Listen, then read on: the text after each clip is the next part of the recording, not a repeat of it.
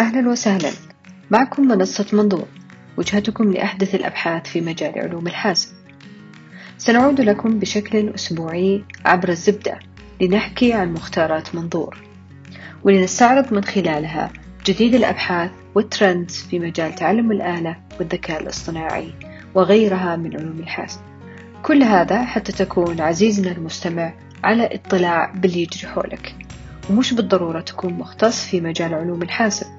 لأننا في منظور هدفنا الأول إننا نبسط لك المعرفة ونعطيك المختصر المفيد اللي ممكن يخدمك في مجال عملك أو في البزنس اللي شغال عليه أو حتى في سوالفك مع أصدقائك. وإذا حبيت ممكن تشترك معنا في النشرة البريدية حتى تصلك رسالة واحدة أسبوعيا فيها موجز لهذه الأخبار.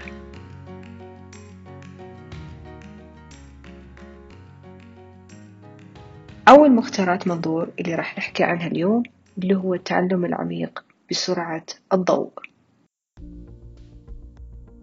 أقصد بالتعلم العميق هو لما تتعلم الآلة أداء المهام مثل التعرف على الوجه أو الصوت عبر محاكاة الخلايا العصبية في جسم الإنسان.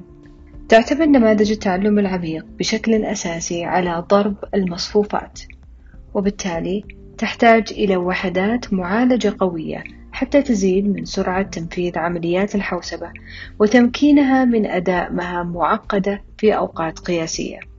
ازدهرت عمليات التعلم العميق لما ظهرت معالجات ال GPU أو وحدة معالجة الرسومات المسؤولة بشكل مباشر عن أنماط معالجة الفيديو لأن ال CPU وحده غير قادر على أداء هذه العمليات تلتها بعد ذلك ال TPU أو ال Tensor Processing Unit المصممة خصيصا للتعلم الآلي واللي تغلبت على أداء ال GPU بثلاث مرات.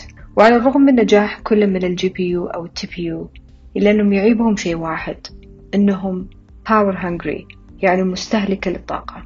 في نقلة نوعية قام بها بحث نشر في Applied Physics Reviews استخدم ما يسمى ب Photonic Tensors واللي من اسمها تعتمد بشكل كبير على تقنيات الضوء الحديثة لتنفيذ عمليات الحوسبة. في هذه الورقة يقترح الباحثون هيكلة تعتمد على الذاكرة الضوئية واللي تقتبس من أداء الخلايا العصبية في الدماغ في تخزين البيانات ومعالجتها في نفس الوقت. حيث يتم تخزين البيانات في هذه الهيكلة على شكل 4 بت في كل خلية بشكل إلكتروني وقراءتها ضوئيا بمجرد ترك الضوء يتفاعل مع مادة الذاكرة. كنتيجة راح تستهلك عمليات التدريب في التعلم طاقة أقل بكثير من أول. ويتوقع أن يتحسن الأداء بمعدل اثنين إلى ثلاث مرات من التي بي المعتاد. وأكيد بسرعة الضوء. ثاني مختارات منظور اللي راح نحكي عنها اليوم اللي هي Freeze D ونقل النمط Style GAN أظهرت شبكات الخصومة التوليدية أو ال GANs أداء متميز في مجموعة واسعة من المشكلات. كرؤية الكمبيوتر والرسومات وكذلك خلق وتوليد الصور ونقل الأنماط أو ال style من صورة إلى أخرى. واستخدمت بشكل واسع في تطبيقات الذكاء الاصطناعي في الفن كتحويل الصور الطبيعية إلى صور كرتونية.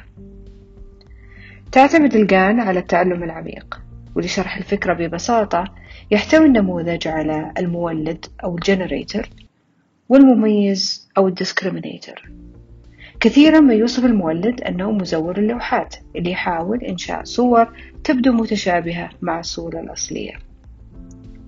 بينما المميز هو من يحاول اكتشاف ما إذا كانت هذه الصور اللي تم إنشاؤها مزيفة أو لا.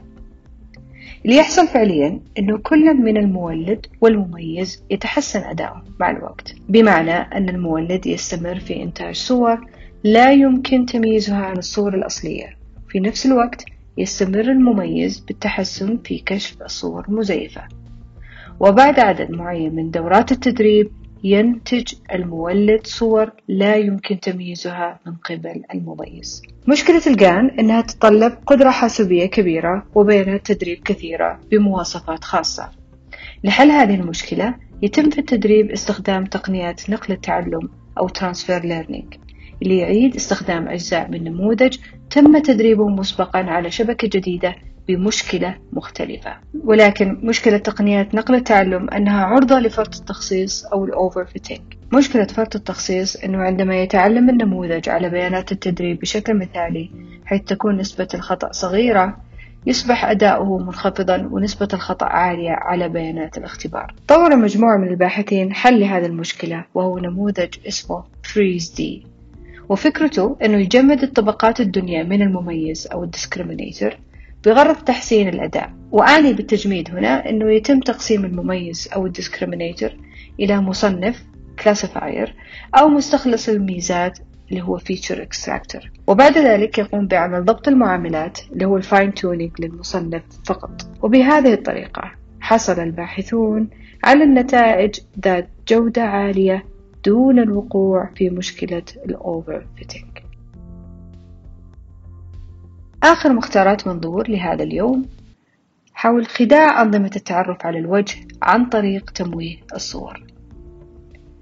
قامت الشركة الناشئة Clearview بتحميل أكثر من 3 مليار صورة من فيسبوك ويوتيوب وغيرها للمستخدمين بدون أخذ موافقتهم من أجل تطوير تطبيق يساعد الشرطة للتعرف على هوية الأفراد من صورهم. في فعل هذه الشركة تجاوز خطير جدا واختراق لخصوصيات المستخدمين. تخيل أنهم ممكن يستخدمون صورتك في تويتر في استخدامها لتدريب الخوارزمية وأنت ما تدري.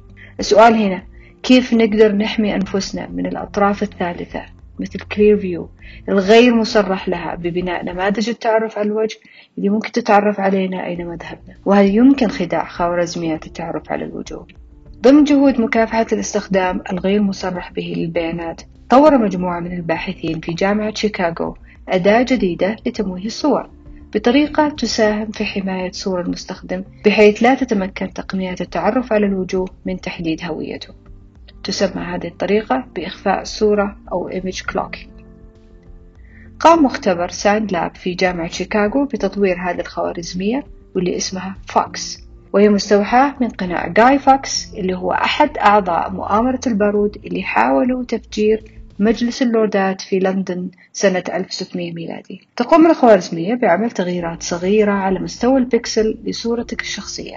هذه التغييرات تكون غير مرئية للعين. تقدر بعد كذا تستخدم هذه الصور المخفية آه، كما تفعل عادة عبر مشاركتها على وسائل التواصل الاجتماعي وانت مطمن. أول شيء خلنا نفهم شلون تتدرب أنظمة التعرف على الوجه.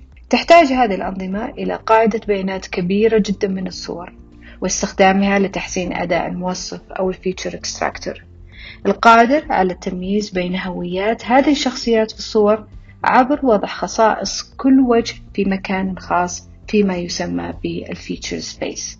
تقوم الخوارزمية بخداع أنظمة التعرف على الوجوه عبر تشويه تمثيلها في هذا ال feature space بحيث تصير تمثيلات الهويات متداخلة وصعبة التمييز. خل أعطيكم مثال عشان نفهم الموضوع أكثر.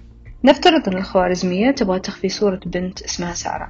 تقوم الخوارزمية بمطابقة وجه سارة مع وجه شخص شكله يختلف تماما من قاعدة بيانات وجوه المشاهير. خلنا نقول توم هانكس. تقوم بعد ذلك بإضافة اضطرابات دقيقة لصورة سارة حسبتها الخوارزمية من صورة توم هانكس عشان تشوه شكل ال feature space الخاص بسارة والموصف لهويتها. واللي تعتمد عليه أنظمة التعرف عشان تفرق بين هوية المستخدمين. تم اختبار الخوارزمية على نطاق واسع وأثبتت فعاليتها في مجموعة متنوعة من البيئات وهي فعالة بنسبة 100% ضد نماذج التعرف على الوجه الحديثة مثل Amazon Rekognition و Face plus plus نرجو أنكم قضيتم وقت ممتع. وللمزيد من التفاصيل زوروا صفحة مختارات منظور على منصتنا أو هاشتاج مختارات underscore منظور في تويتر. ونلقاكم في بودكاست جديد إن شاء الله الأسبوع القادم.